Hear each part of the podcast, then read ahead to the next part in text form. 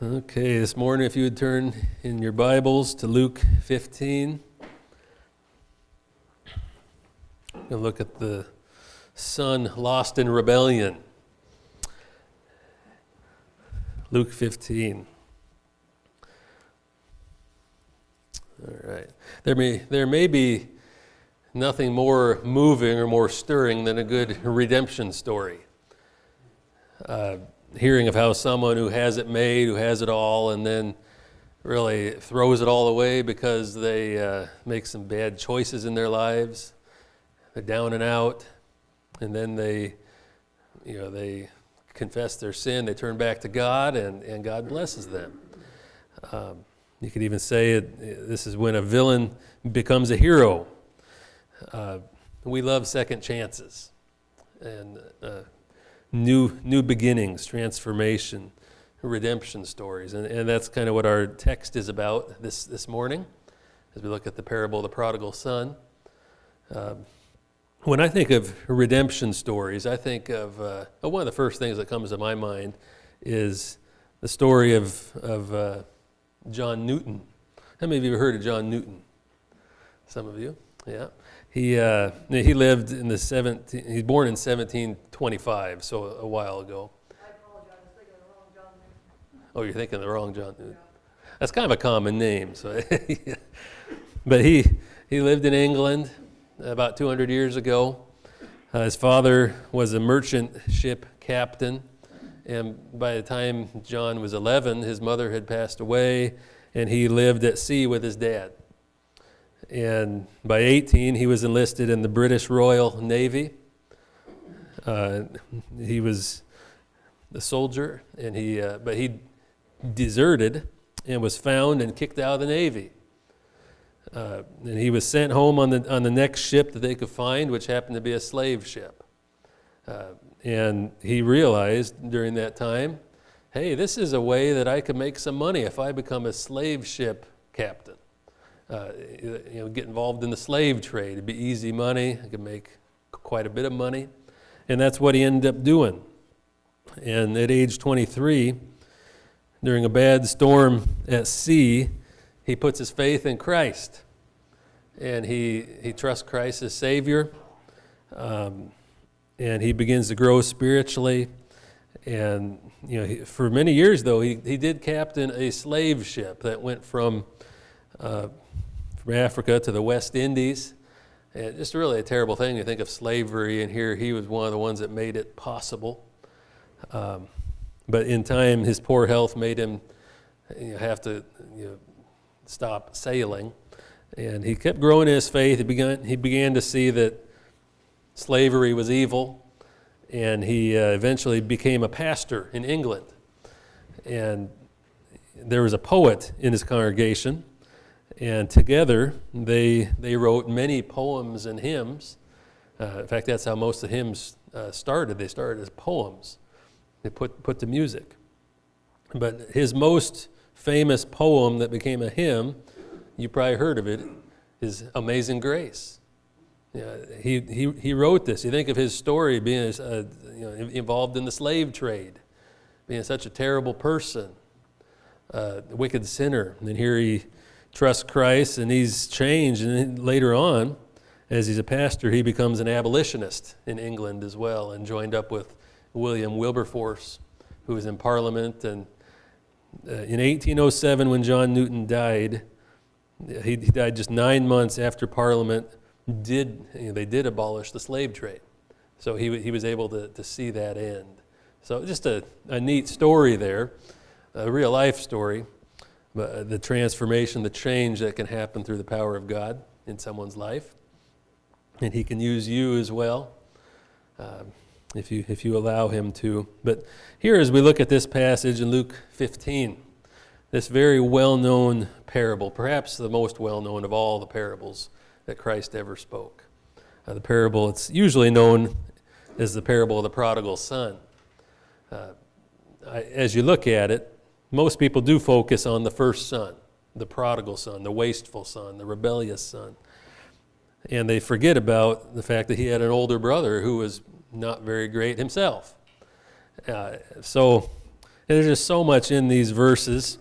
I decided to, uh, to split it up into two sermons. So next time we'll look at the, the older son and what things we can learn from him as well. But today we're going to look at the first part of this, this parable, which is the, I've called it the, uh, the lost son, uh, um, the son lost in rebellion.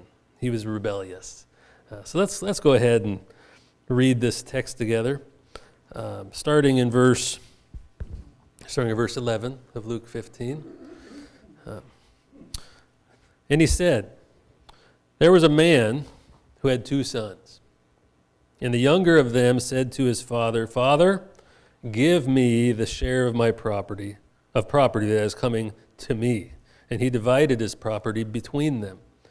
Not many days later, the younger son gathered all he had and took a journey into a far country. And there he squandered his property in reckless living. And when he had spent everything, a severe famine arose in the country, and he began to be in need. So he went and hired himself out to, a, to one of the citizens of that country, who sent him into his fields to feed pigs. But he was longing to be fed with the pods that the pigs ate. And no one gave him anything. But when he came to himself, he said, How many of my father's hired servants have more than enough bread? Eh, but I perish here with hunger. I will arise and go to my father, and I will say to him, Father, I have sinned against heaven and, and before you, and I am no longer worthy to be called your son. Treat me as one of your hired servants. And he arose and came to his father. But while he was still a long way off, his father saw him and felt compassion and ran and embraced him and kissed him. And the son said to him, Father, I have sinned against heaven, and before you I am no longer worthy to be called your son. But the father said to his servants, Bring quickly the best robe and put it on him, and put a ring on his hand and shoes on his feet, and bring the fatted calf and kill it. And let us eat and celebrate. For this my son was dead and is alive again. He was lost and is found, and they began to celebrate. Now, his older son was in the field. As he came and drew near to the house, he heard music and dancing. He, he, and he called one of the servants and asked what these things meant.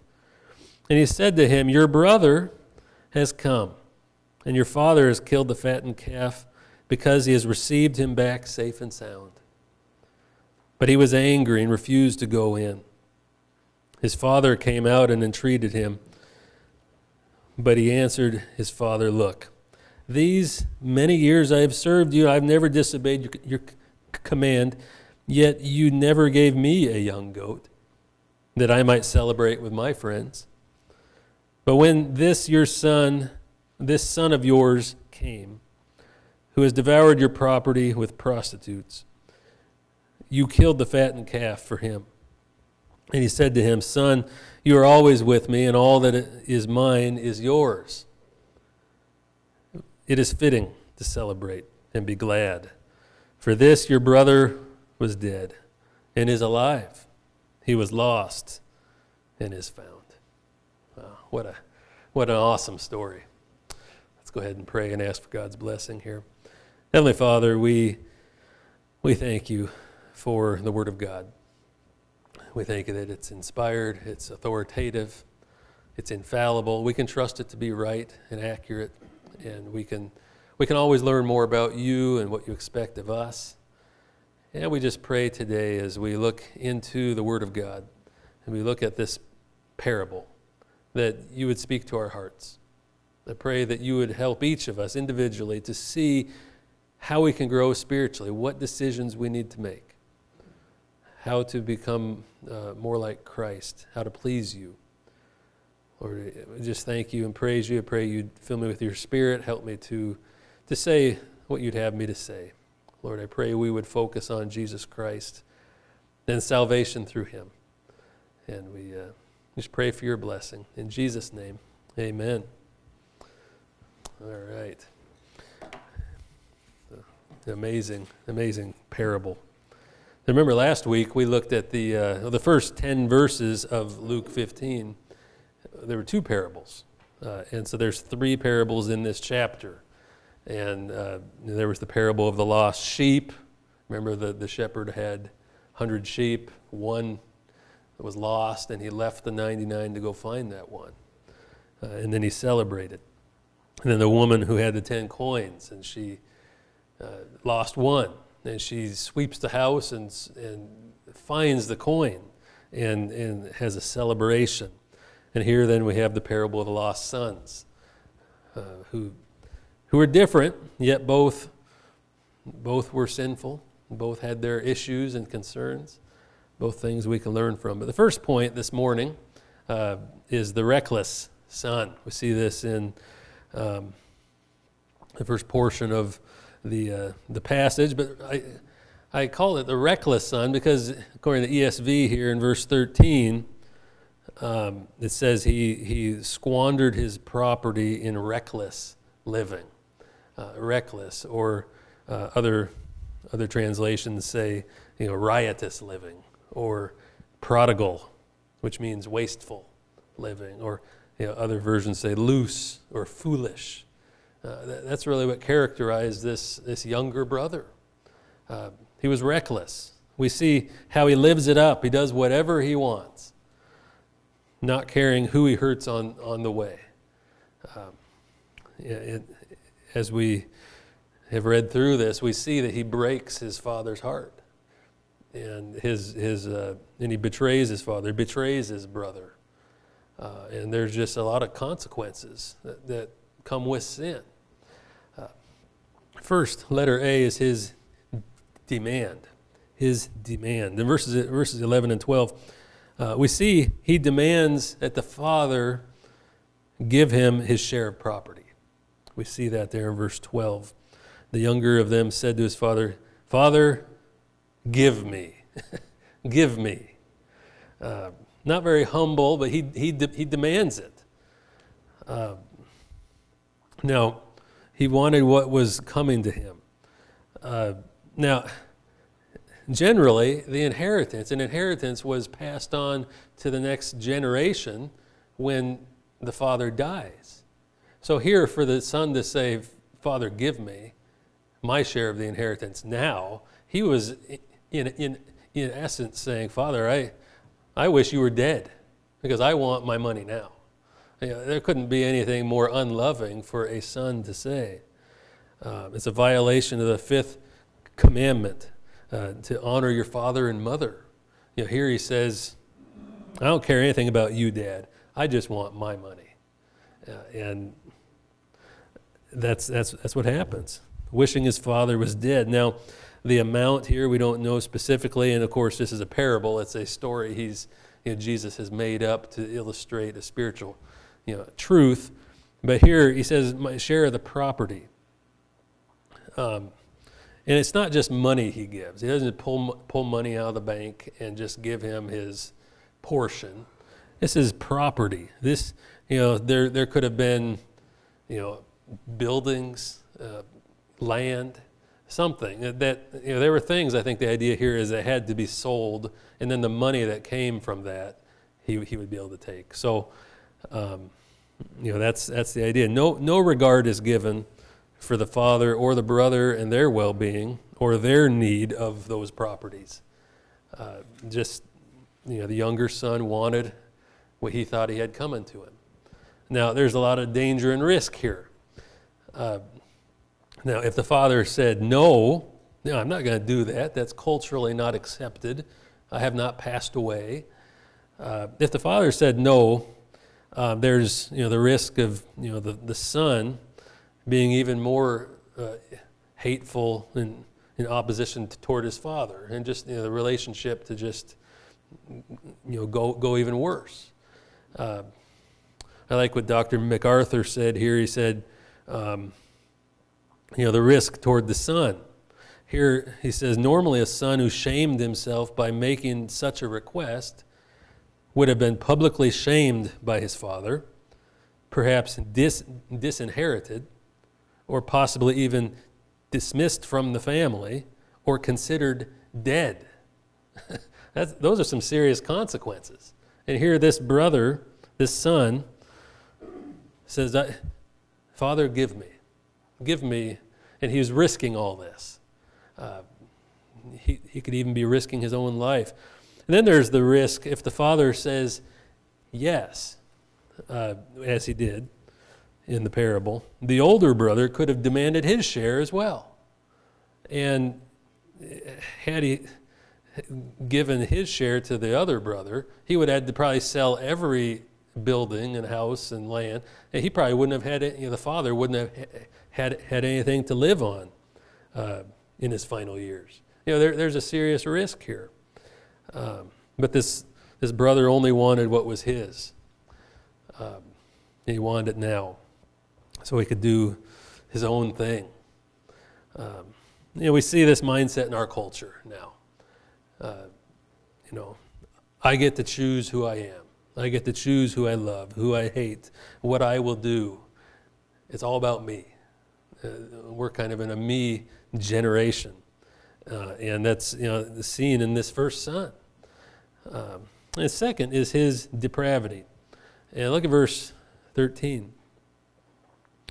Not many days later, now I think, uh, you know, it says that because there was some time that needed to take place for the, the possession or the property to be sold and for the money to be given to this greedy son. Uh, but not many days later, some things happen here. Yeah, he, he gathers his things. Uh, verse uh, 13 also says he traveled far away uh, into a far country. Now, here Jesus, as he, as he gives this parable, he is a Jew, he's in Israel, he's talking to Jews. And for him to say, here, this person, who in their minds they, they think he's Jewish, you know, this boy, this family. So to go away to a far country, he's leaving Israel, he's going to some Gentile land, which the Jews, they despise the Gentiles uh, and would never consider living there. Uh, going into the Gentile lands, and the reason is to you know to hide or to get away from his father. He wants to just do whatever he wants with no accountability. Uh, to be, you know, just you have to run, uh, and and that's that's what he does. And then he squanders his property, as well, in reckless living. What he did was bad, and and how he did it was even worse. I mean, as you know, as we read this, way down verse 30, toward the very end of the passage, the older brother is explaining to his father just how wronged he thinks he is. Uh, but he says the younger brother devoured your property with prostitutes. You know, just, you know, in the worst possible ways. He just squanders the money and just wastes it. And you know, very, very depraved. Uh, you, know, we, you know, we see this in ourselves, you know, in our sin nature. We all have a sin nature that is, you know, we are prone to disobey God and to do what is wrong. Uh, we naturally, just left to ourselves, we desire what is sinful. You know, it's easy to look down on, on this brother here, on this younger son, and to say, well, I, I would never do something like that. But we all have a sin nature. We easily could do something like that. Um, we do what feels good to us. We do what naturally is hateful to other people. Um, and we, you know, we see this in our culture as well. How, you know, a, wild, sinful lifestyle seems to be, a, be our right. You just do anything you want, and nobody can tell you that you're wrong. Um, so he's depraved here. And then his destitution as, as the story con- continues to get worse here. So he goes and he, he squanders his, his property or the money in reckless living. But verse 14 to 16, we, we see that sin has consequences. Sin has consequences. You cannot get away with your sin. You know, we are deceived by the, by the devil if we ever think that, hey, you know, I, I can just do anything I want and nobody will know. No, the, God sees everything. God is omnipresent. He is everywhere present. Uh, he sees what you're doing. He sees you right now. He sees you when you're in secret. Um, there's some verses here in Galatians 6 7. The Bible says, Do not be deceived. God is not mocked. For whatever one sows, that will he also reap. If you sow, if, if you live a, a sinful life, if you make sinful choices and decisions, you're, you're going to reap those sort of consequences that associate with that. Hosea 8 7, for they sow the wind, and they shall reap the whirlwind. Uh, Numbers 32 23, here uh, Moses says, You have sinned against the Lord, and be sure your sin will find you out. Uh, your sin will find you out. Uh, the son, he sows his wild oats. He goes and does his own thing, and he reaps all sorts of trouble, as we see here. It's not a coincidence. Sin has consequences. Every, every sin that you commit has consequences, and it will be paid for. Uh, and uh, you know, we, we see that here. Sin may seem fun for a season, uh, but the consequences are worse than you can believe. Uh, I, I, like the saying, I'm not sure who, who originally said it, and you probably heard it, but sin will take you farther than you want to go, keep you longer than you want to stay, and cost you more than you want to pay. Uh, that's true. Uh, unconverted people, those who don't know the Lord, they just, yeah, they may be living it up and, and seem to be having fun, but deep down, I don't think they can really be happy. Um, there, there's no real hope or joy in, in their lives because they're separated from God. Um, they, they don't know God. The Bible talks about that. It says in Isaiah 57 21, there is no peace, says, says my God, for the, for the wicked. There's no peace for the wicked. In Proverbs 13 15, the way of transgressors is hard. The way of transgressors is hard. If you live a sinful life apart from the Lord, doing your own thing as this son did, yeah, you may get to do the things you want, but your life will be hard. It will be difficult. There will be relationships that are broken and consequences of sin that you didn't foresee. Uh, the way of transgressors is hard. So, what, what happens? And we keep going here. The snowball keeps uh, rolling downhill, keeps getting bigger. Um, 14, he, he, he says, when he had spent everything, so he runs out of his money. Okay, so he's living it up and he runs out. Uh, and by the way, that's just an example of when you're living in sin, uh, you don't think straight. yeah, he should have been smart and, and knowing, hey, I'm going to run out of money, I ought to change course. But he, he didn't care. Uh, and when he had spent everything, a severe famine arose in the land. So then there's a famine uh, here in the parable. And now he's, he doesn't have money, he doesn't have anything to eat. He can't afford anything either. Uh, and you know prices would have gone up for food. Um, and then in verse 15, an intriguing verse here. So he went and hired himself out to one of the citizens of that country, uh, who sent him into his fields to feed pigs. Now remember the audience here. Jesus is giving this parable to the Jewish people. How do they view swine or pigs? Unclean. I mean, they despised pigs. They were unclean. They were ceremonially unclean. They were, they were, they were off limits. Um, pigs were unclean, totally off limits. They were despised as animals. You couldn't, you know, they were, it's not part of the diet. And so here for him to say this, well, I guess it made sense. They, they heard this, this boy was doing everything wrong. It makes sense. He would, he would go be with pigs. Uh, and then it says there in verse 15, he hired himself out to one of the citizens, or he joined himself to, think the King James says, to one of the citizens of that country. Uh, and the idea there is you know, here he has nothing, but he's still too proud. He doesn't want to go home yet. And he, he finds somebody who at least maybe is a little bit better off and who has animals. And he, he begs and, and he says, Is there anything I can do to have food or to earn some money? And, and you know, the, one commentary I read talked about this, saying how, you know, the likely this person, this owner of the pigs, was so annoyed with him and they said, "No, I don't want you to help. I, I don't want you around." But I guess if you just if you're just going to cling to me and just never go away, I guess I'll just let you go out with the pigs, and you can feed the pigs. And if you find anything to eat, you you can just eat that. Uh, just I guess that's that's the idea here. Um, and he kind of latches on to this man. Um, now, it says there, uh, as we go on there, verse 16, and he was longing to be fed with the pods that the pigs ate. Now, you know you're in dire straits, you're, you're, you're in desperation when you're out there living with the pigs.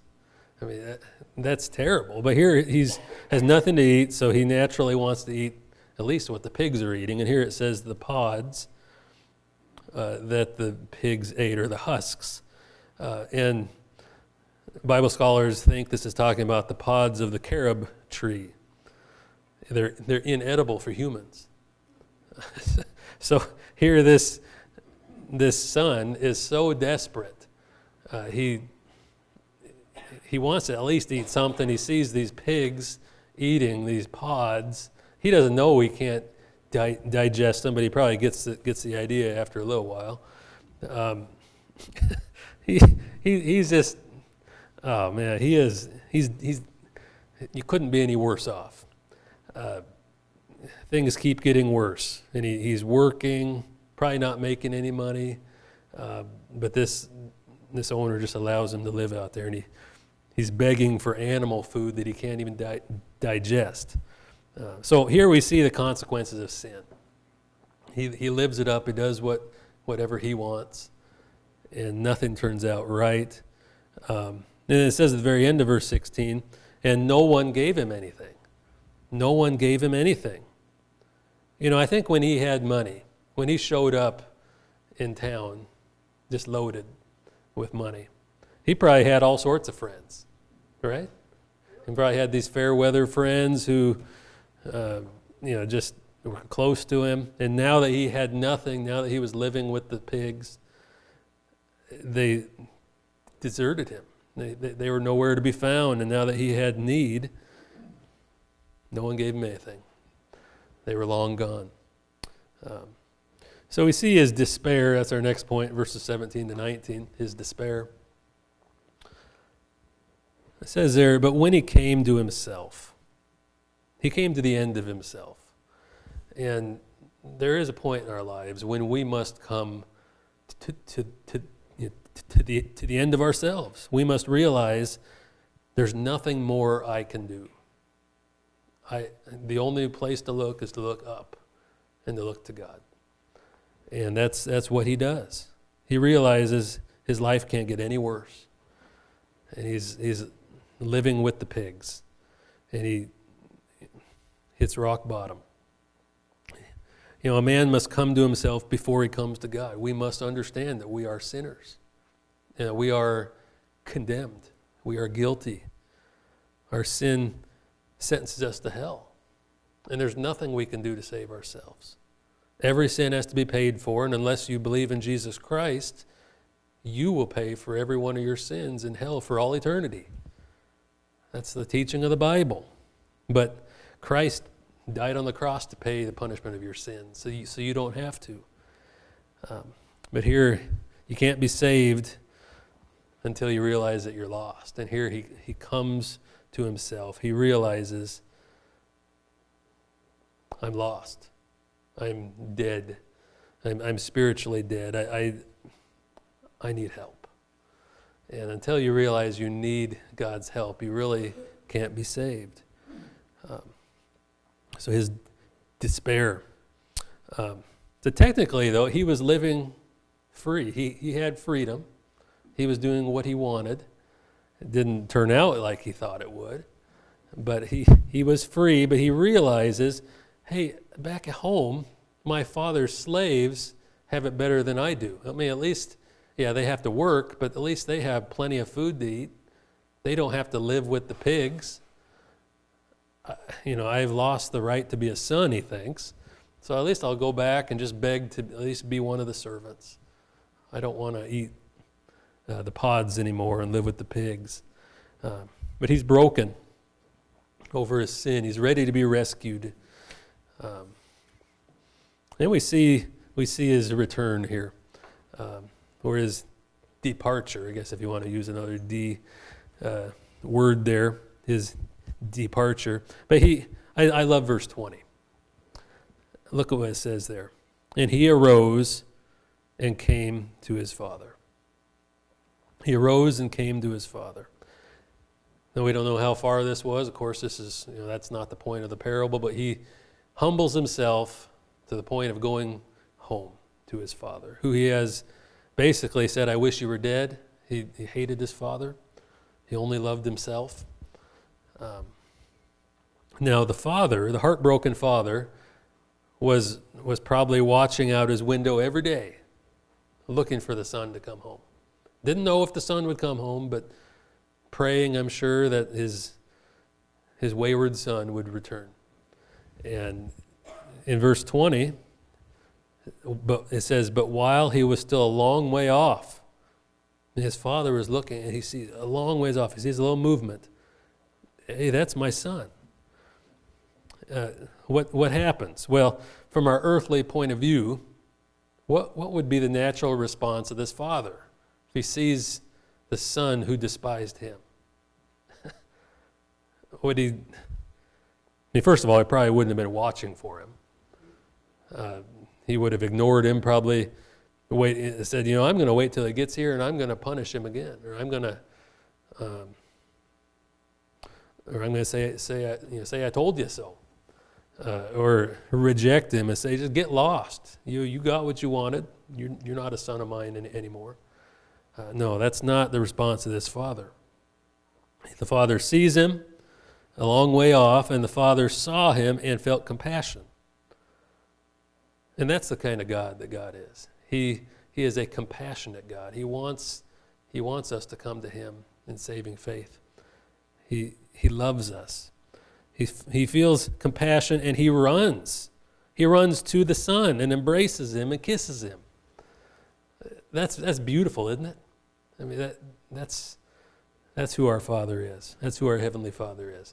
The Son didn't even, he didn't even say anything yet. And living with the pigs, just imagine how he smelled.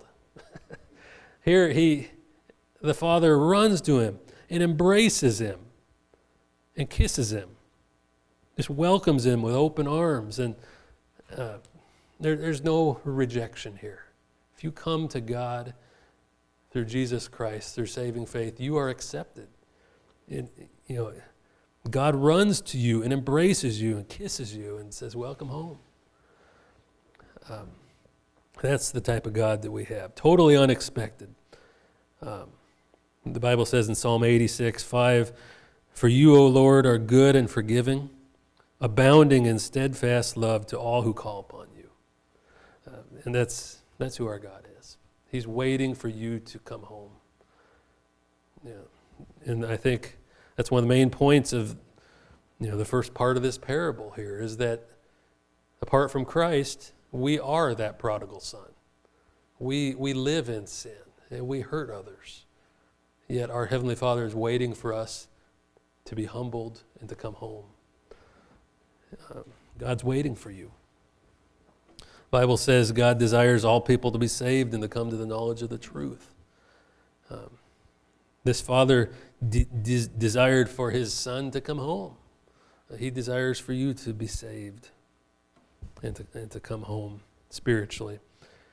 And the son, you know, he had been practicing. I guess I looked over that a little bit in verses 21 to 20, uh, no, back to 18 to 19. He had been practicing up a, you know, what, what he would say to his father when he saw his father. He says, I will arise and go to my father. I will say, Father, I have sinned against heaven and before you. Now, uh, pause there for a moment whenever we commit a sin, whenever any one of us commits a sin, it's not, we aren't just sinning against somebody else. We sin against God. We sin against our Heavenly Father. We sin against heaven, as it says here. Uh, there are dire consequences. And so he says, I've sinned against heaven and before you. I am no longer worthy to be called your son. Treat me as one of your hired servants. He had probably been going over and over this in his mind. This is, this is what I will say. When I see my father, I will say this. Well, he, you know, he's seen by his father. The father embraces him, all this stuff. Even, you know, he hadn't even had a chance to say it yet. And the father welcomes him home. That's grace. Uh, but in 21 here, we see now the, the son has this prepared speech in his mind. And he says, Father, I have sinned against heaven and before you.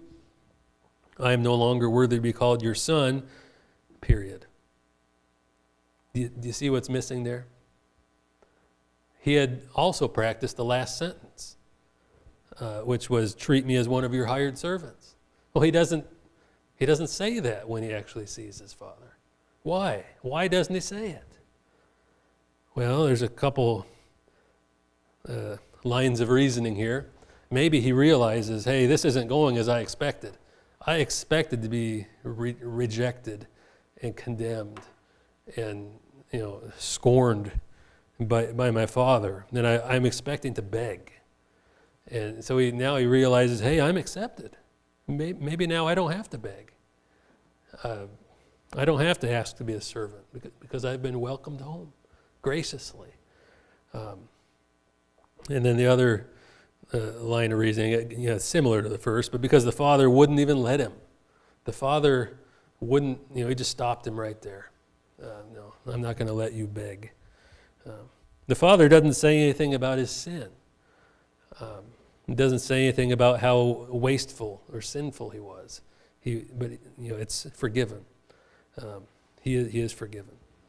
Uh, we see the honor there in 22. The son is honored. What an exciting thing. Um, the father says, Bring quickly the best robe, and get a ring, and put shoes on his feet. We're going to honor the son who has come home. Uh, we're going to have a celebration, a time of feasting and celebration and dancing, a, a joyous, a joyous occasion. Um, why? Well, he was dead and is alive again. He's lost and is found. Now, physically, you know, he, he had always been living, but spiritually, that's what we're talking about here. He was spiritually dead and now is alive. Be, because he's humbled himself, he's confessed his sin and faith. Um, you know, every, every one of us, every human being who's ever been born is born a sinner. And we are spiritually dead. That's the teaching of the Bible. Ephesians 2 talks about that, how we are spiritually dead, but it's only through faith in Jesus Christ that we are made alive. Um, people who go all through their lives without ever trusting Christ as Savior, they start out spiritually dead and they end spiritually dead and they go to the place of death that's hell for, for, for, forever.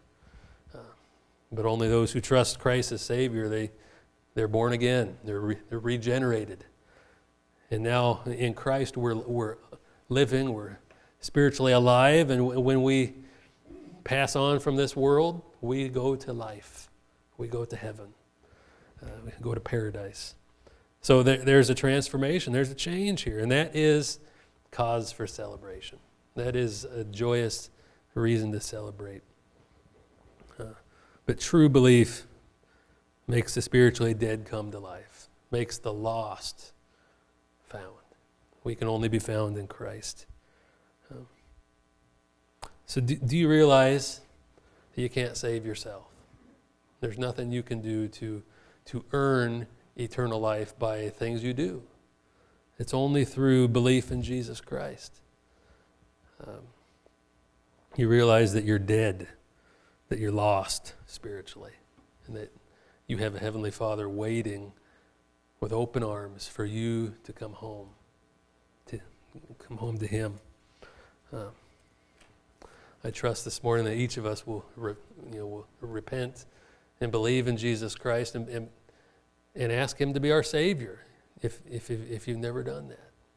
Um, so the main idea this, this morning here, well, here we actually we have the, uh, the second point here, the rejoicing father. I guess we've been looking at him all, all already here, but the rejoicing father who, who uh, welcomes him home. But the main, the main point here of the sermon is that lost sinners can only be found by Jesus Christ, and Christians need to celebrate God's work in their lives. We have, we have the blessed privilege as Christians to celebrate when the lost are found, when the spiritually dead come to life, um, when God does a work in their lives. Uh, what, a, what a wonderful thing. Uh, so, some take home truths this, this morning, how, how, how, how to apply it. Uh, first, come home. If you've ever, if, if, if, if you have never trusted the Lord Jesus Christ as Savior, you are that prodigal son. You're doing your own thing. You're experiencing the consequences of your sin. And life will continue to get worse and worse as you're separated from God. But it's, it's when you realize you come to the end of yourself. I can't save myself. I, I can only come to Jesus Christ. And through, through belief in Him as Lord and He died on the cross in your place and asking Him to be your Savior. That's, that's how you're born again. That's how, that's how you're welcomed home. That's how you become part of the family. Uh, and then, you know, the second, the second thing here is to celebrate. As Christians, we shouldn't, you know, it's so easy to be judgmental and critical, uh, especially of people who, are, who just have come to faith in Christ and say, well, look at their life. They're just, they've made so many mistakes. Things I would never do, we, we, we'd say. Um, and we, you know, we just look down on them, kind of like the Pharisees do. Uh, they're not as good as me. No, we, we ought to just celebrate for the change that's taken place. It's, it's a wonderful thing. Um, so come home, celebrate. And next time we'll look at the, uh, the last part of this parable. And it'll actually be in a few weeks. Next week we have Father's Day. And then Mike Shea is going to speak two straight weeks, but I think it's in July. We'll uh, finish out this parable. And there's some important things to learn from the older brother as well, things that perhaps you never thought about. Uh, but again, this, this morning, if you don't know Christ, I encourage you to find me afterward. And I'd love to just sit down and take the Word of God and show you for sure how, how you can trust the Lord as your Savior and how, how, you, how you can come home. So let's go ahead and pray. Heavenly Father, we are so thankful for this terrific portion of Scripture as we see this parable, this, this story that the Lord Jesus Christ gave about salvation, about how we are spiritually dead, how we're lost, how we're sinful, how we need to be found. Thank you that through Jesus Christ we, we can be found. We can made be made spiritually alive in Christ. Thank you that it's through faith in Him. Lord, I pray today if anybody needs to trust Christ as Savior, they would do that. That they would, they would call out to Him as Savior. Lord, I pray that as Christians we would celebrate and see how wonderful it is when people put their faith in Jesus Christ. It's a time of joyous celebration. Lord, we thank you for these things. In Jesus' name, amen.